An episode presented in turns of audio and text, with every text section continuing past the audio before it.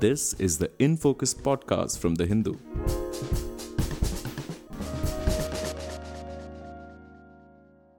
Hello and welcome to the Hindus in Focus podcast. I'm Amit Baruah, your host for today. The Quad has met in person for the first time in Washington, and Prime Minister Narendra Modi has had his first bilateral meeting with US President Joe Biden, too. A detailed joint statement was issued after the Quad meeting that detailed cooperation on a range of issues, including tackling terrorism, Afghanistan, and Myanmar, while talking of increasing cooperation with ASEAN nations. The C word, or China, was missing from the 17 para statement issued by India, the United States, Japan, and Australia. But make no mistake, it's all about dealing with China. China itself has described the nascent Quad grouping as a clique and also hit out on the eve of the meeting at India for triggering the deadly June 2020 Galwan Valley clash. To discuss these issues, I have with me Suhasini Haidar, the Hindu's diplomatic affairs editor. Welcome to In Focus, Suhasini. Thank you. Thank you so much for having me on, Amit. So, Suhasini, my first question what do you make of the joint statement that's just come out uh, from Washington following the Quad summit? Right. So there have been two um, joint statements actually that came in quick succession. One was from the Quad uh, itself, uh, issued by the four leaders US President uh, Joe Biden, Indian Prime Minister uh, Narendra Modi, and then the Japanese Prime Minister Suga, as well as the Australian Prime Minister Scott Morrison. Um, and then there is the bilateral joint statement that the two have also issued, which is about the India US relationship for global good. Um, the truth is, actually, Amit, there is a, a, lot of overlap between those two joint statements. Uh, essentially, yeah, some of the language is quite similar. Some of the language also. The language, in fact, on things like Afghanistan, on the Indo-Pacific, are quite identical. But the truth is that when it comes to the Quad statement, uh, it has to be seen not just in terms of the India-US relationship. It has to be seen uh, in terms of three other uh, uh, parameters, I would say. Uh, one is certainly the fact that this is the first ever in person leader summit of these four leaders. So, what they put out after that meeting, after having actually held also bilateral uh, t- talks with each other, is a much clearer picture of where the quad is headed. What are the main issues for the quad? The second part where it has to be seen is, I think, in the context of the recent announcement by the United States of a new alliance for the Indo Pacific, that of AUKUS, Australia, UK, and US. This has caused some uh, consternation. It has actually uh, received some support from around the world. India has remained non committal from it. But the truth is that the announcement of an alliance in the Indo Pacific between what are really treaty partners. They don't have the same kind of misgivings about using tough language on what you call the C word. Um, they, they are willing to talk about a nuclear partnership in the um, in the Indo-Pacific uh, uh, for nuclear submarines to develop nuclear submarines for Australia. This is something US and UK will do. Um, so it's it's a lot less shy, if you like, of these very tough issues in the Indo Pacific region. And the third parameter I would use is to see the language compared to what was the language when the ministerial meeting happened in the previous administration. So, in other words, how does the Biden administration's view of the Indo Pacific, which we are finally seeing, you know, uh, crystallized, if you like, after this uh, meeting, compare to the Trumpian view of uh, the Indo-Pacific, and and you you uh, pointed quite correctly to the fact that the language is a lot more diplomatic. That they are now focusing much less on the hard security terms that they were using previously, uh, and in fact are talking much more about the the global good kind of terms, the countering COVID, climate change, dealing with critical technologies, dealing um, with supply chain resilience uh, dealing with uh, infrastructure financing for Indo Pacific countries. Now, each of these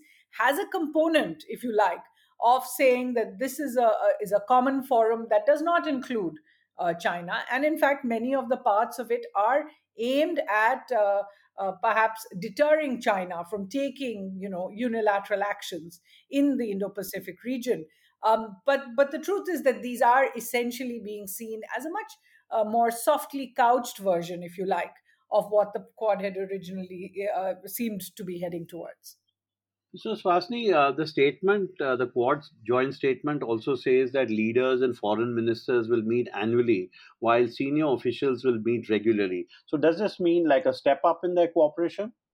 Oh, absolutely. In fact, the first meeting itself was a step up, something they have not done since um, really 2004, when the Quad originally was uh, envisioned by the four countries as uh, not so much about democracy and Indo Pacific as it was about uh, really, uh, uh, you know, humanitarian assistance, disaster relief.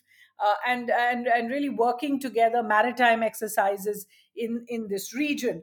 Um, the fact that they are having annual summits is going to mean that there is a new reason really for these four leaders to come together to engage with each other. Um, and and you know in much the way that india does have these annual summits with other leaders as well. Uh, they they uh, also have um, uh, engagements which perhaps are not working as strongly these days but things like the ric where uh, foreign ministers meet or uh, the sco summit that we just saw prime minister modi attend uh, which was uh, hosted by Tajikistan, but includes Russia, China, Pakistan, now Iran as well, and Central Asian countries. Um, so, yes, this is definitely a, a, step up towards more cooperation within the Quad on the issues that they have spoken about. After its uh, hasty departure from Afghanistan, and some would say loss of face, the United States uh, today needs partners to carry greater weight on the global stage. Uh, is that the role the Quad will play for the United States, you think?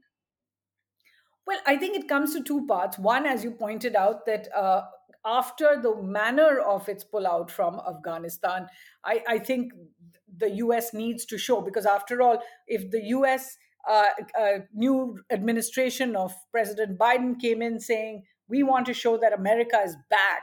And actually, what it will be remembered for in the past year is actually, as somebody pointed out, uh, all we are seeing is America's back. Uh, for the pullout from Afghanistan, also from Iraq, then this is a way, the Quad becomes a way for the US to show that it remains engaged in international issues. It has decided that uh, the imminent threat for uh, the for global stability and for the U.S. in particular, according to its own officials, will come from China. And uh, there is a push now to see how they can find more cooperative mechanisms in this region in order to deter China, uh, as I said. Uh, I think another part of this is also that the US is um, uh, showing that essentially it is not looking for the kind of interventions that it has been part of in the past. You know, President Biden has said this himself that the pullout from Afghanistan is as much a message that America is done with the business of nation building, it's done with the business of interventions for the idea of regime change. At least that's what he said. Um, and and the idea instead that it wants to work with partners in the region to deal with any threat, uh, as it were. Uh, the truth is that when it came to Afghanistan, uh, the U.S. actually left under a deal with the Taliban. Um, and it uh, it has uh, not just had a deal with the Taliban; it was engaged in very close negotiations with the Taliban through Pakistan and through something called the Troika, with U.S., Russia, and China over there working together. Um, but the Quad shows that it is now making a break with that idea. It is moving from this uh, continental conflict, which clearly it has not ever really seen uh, an advantage in or has been able to have the upper hand on, uh, to a situation now in the Indo Pacific, which America thinks in the future is going to actually uh, see uh, more of the global focus, more global conflict, as well as global potential for growth. You referred to uh, this AUKUS uh, grouping, uh, and with the US and the UK entering into what amounts to a military alliance with Australia by developing and building nuclear powered submarines. And uh, this, interestingly, uh, came just before the formal uh, Quad summit. So uh, uh, you you could perhaps look at it in different ways. Uh, one would be that by announcing this ahead of the Quad summit, they are saying that this is very distinct from the Quad. And the other is you could look at it uh, by saying that this is a return to uh, SEATO, CENTO kind of days, you know, in a different, of course, global context. So I, I would really like to know from you what you think of, uh, you know, uh, what AUKUS means uh, for the United States and for the region. You know amit it's really interesting and and certainly you bring this uh, you know you bring the perspective of your experience to it. In a way it is in fact a reversion to those uh, 1950s 60s idea that the us had of smaller regional groups. Uh, eventually it was its transatlantic partnership the nato rather than SEATO and CENTO that uh, forged through in the in the decades that followed. Uh, but it is certainly very interesting that they are looking for an alliance which is apart from the Quad. Uh, and uh, uh, you know, and and AUKUS comes, as some people have pointed out, at a very awkward time in terms of coming just a week before the Quad. So, in a sense, taking away some of the limelight uh, from the Quad. The second part to this is that AUKUS, unlike the others, as we discussed, you know, Japan does not actually have that treaty alliance uh, with the US. The US will, uh, you know, it is part of the US's uh, nuclear umbrella, and the US will protect it, but it is not part of the same treaty alliance that Australia is or the UK is. Um, and in a sense, the AUKUS uh, arrangement really does away with the need to uh, to be shy around words on threats on common security goals uh, when it comes to uh, their common shared uh, threat perceptions because after all US UK and Australia are part of the Five Eyes. The intelligence sharing network that also includes Canada and New Zealand uh, they are part of many other groupings where they deal very closely together. Plus they have this very tight security alliance with each other.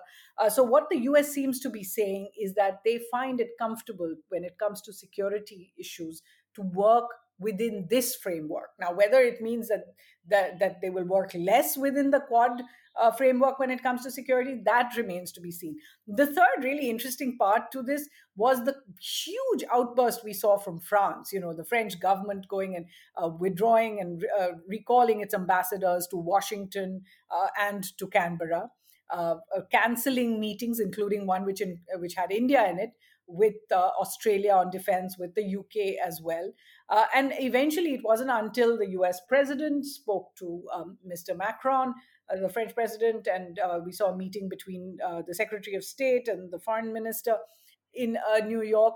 That matters were sort of brought a little under control, but France has made it clear that the damage is done when it comes to the rift between US and Europe by going into this alliance with the UK and with Australia and cutting out France, if you like. Of course, France was in the middle of a, a submarine uh, negotiation with Australia itself, which has now been cancelled. Uh, but it also shows up a schism in what was hoped to be a massive Indo Pacific alliance, if you like, or an Indo Pacific coalition of countries, which would have the US, it would have the UK, it would have the EU in it. They have just uh, uh, revealed their Indo Pacific policy. It would have, of course, France in it. It would have uh, then India and then Australia and Japan as well. So all of that seems to have uh, made the AUKUS announcement not just another alliance or not just another trilateral that was uh, put out there by the US, uh, but it does seem to have evinced fairly strong reactions. And while uh, we have seen commentary around the country in India of how AUKUS might actually prove to be good for India, it will help with security in the Indo Pacific. At the same time, it'll open new doors for India to do uh, submarine and nuclear negotiations with France. Um, but the truth is that the foreign secretary, when he spoke about what AUKUS means for India, said we have no link with it at all. We are not a part of that grouping, and AUKUS and Quad have nothing uh, in common as well. Uh, so India, for the moment, is making it clear it will stay away from this controversy, uh, and it doesn't uh, see an immediate benefit that they want to talk about we, will now come to India and uh, you know some of the implications, uh, and we leave for another day uh, uh the possible proliferation uh, uh, implications of this AUKUS announcement. But to come to India, Suhasini, India, as you mentioned earlier, was is a part of the Shanghai Cooperation Organization as well as part of the Quad, two organizations that occupy distinct strategic spaces in the world. Uh, in the years ahead, do you think that India might have to choose between these two spaces? You know, that's a very interesting question, and it's coming up more and more, uh, Amit, uh, as we see the impact and, and the growth of India's engagement with these two groups.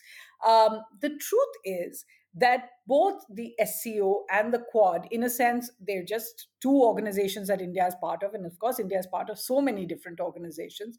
But they have come to represent the actual uh, multipolar or bipolar world that we are now seeing. You have the US and its allies on one side, you have Russia and China in what seems to be an extremely close clinch, along with the countries they are you know, comfortable with in the region. Uh, and India is somehow straddling both. It may seem like it is putting its uh, foot in two boats, but uh, uh but it is actually striving to do that to keep the balance and to continue to engage with both sides. The uh, the quad for example is a maritime coalition. The sco is a continental coalition.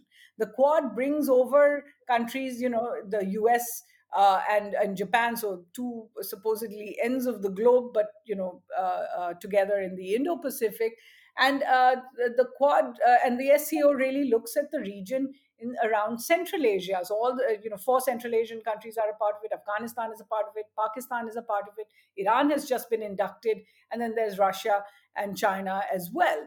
Um, the interesting thing is that the SCO was far ahead, if you like, on security uh, partnerships in, in terms of uh, joint exercises, but these are all land bound, bound exercises. Armies essentially in military exercises together on counterterrorism. So it has that contradiction that Indian and Pakistani armies actually take part together in the SCO RATS, Regional Anti Terrorism Structure mechanism for military exercises. And the Quad um, while the Malabar exercises are separate from the Quad, the uh, uh, India does take uh, part in ma- maritime exercises, invites U.S., Japan, and Australia uh, to that. So, in a sense, you're seeing these two very separate uh, bodies that seem to have nothing in common with each other, except for the fact that India is a member of both. Can this continue? You know, there are many thoughts out there, and obviously, the most common thought is that as of now, today, India's threat perceptions come from China, they come from Pakistan. At a time like this, it would seem as if India needs to be in a closer clinch with the US and its allies. Um, the other stream of thought, of course, is that regardless of what India's threat is, India can't walk away from its geography.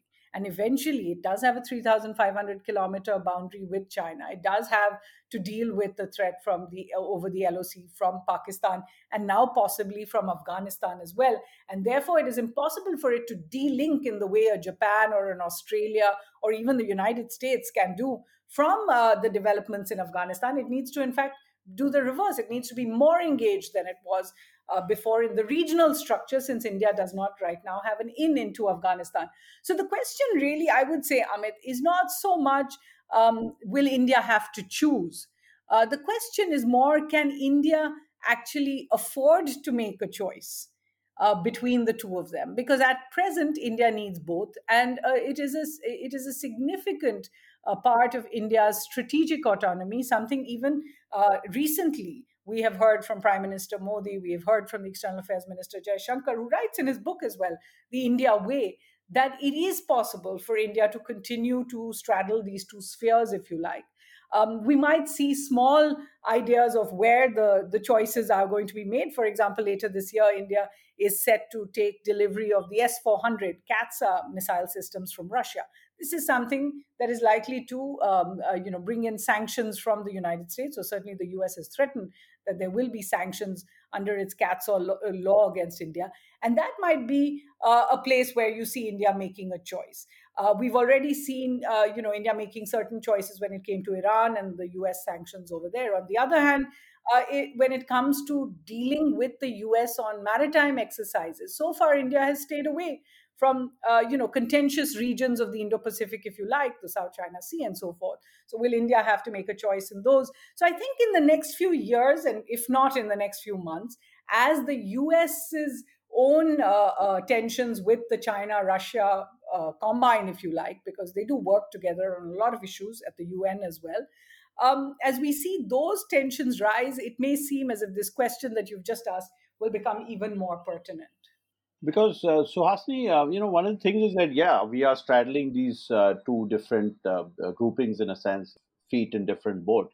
But uh, does it appear to you that India's heart is with the Quad, and you know, it and it's still uh, going along with the SCO, which is you know part of the baggage that it carried over from a foreign policy approach that perhaps is no longer valid.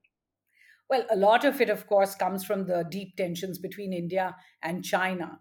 Uh, over China's transgressions over the line of actual control. The fact is that while India has kept talks going with China, unlike its tensions with Pakistan, where India has completely cut off talks. It continues to keep its talks with China uh, going, but the tensions between them have meant that no other aspect of their bilateral ties can go ahead. So, in, effect, in effect, it is actually very strange that Prime Minister Modi, who has not uh, spoken to Chinese President Xi Jinping on any occasion since the beginnings of the LAC transgressions and then uh, the killings at Galwan, um, he sits at these meetings for the SCO, uh, for the BRICS summit, um, uh, uh, you know, and and discusses these multilateral issues, discusses conflict resolution in other parts of the world, but they are not discussing it with each other. So there is a basic contradiction right now in these uh, uh, in these meetings, as you pointed out. There's a certain, you know, uh, like something that has to be done uh, but is not uh, does not ha- carry the same joy. And I think that is seen as Prime Minister Modi has spoken with his feet. After all, he chose not to travel to Dushanbe for the SCO summit just a week ago. Um, and the SCO summit is, was in a hybrid uh, uh, format because of COVID. Um, and uh, President Xi Jinping did not, uh, uh, and President Putin also could not attend in person there. But on the other hand, when it came to the US summit, Prime Minister Modi has made the uh, the only of his trips outside of the region, in fact, his second trip anywhere since the COVID crisis began, to go to attend the Quad summit in Washington. He would not have gone to the US had it not been for this uh, uh, occasion because uh, the UNGA is also uh, being held in a hybrid form. So he has, in a sense, spoken with his feet about what he prefers to do at now uh, at this moment but i think amit a lot will really depend on how the india china relationship pans out in the near future. We don't see a, a lessening of tensions, if you like, particularly as India continues uh, to feel that China is, uh, you know, has not completed the disengagement process, has not completed the de-escalation process at the line of actual control. Um, so, if you like, on the SCO side, there is a um, is a sort of um, a necessary a mandated diplomacy that is uh, that is continuing. It has India has not walked away from it right now, but with the Quad, there is, as you said, a much more enthusiastic participation. So we'll leave it here for today, uh, Suhasini. Thank you so much for talking to the Hindus in Focus podcast. Thank you, Amit. In Focus will be back soon with analysis of the biggest news issues. In the meantime, you can find our podcast on Spotify, Apple Podcasts, Stitcher, and other platforms. Just search for In Focus by The Hindu. We'll see you soon.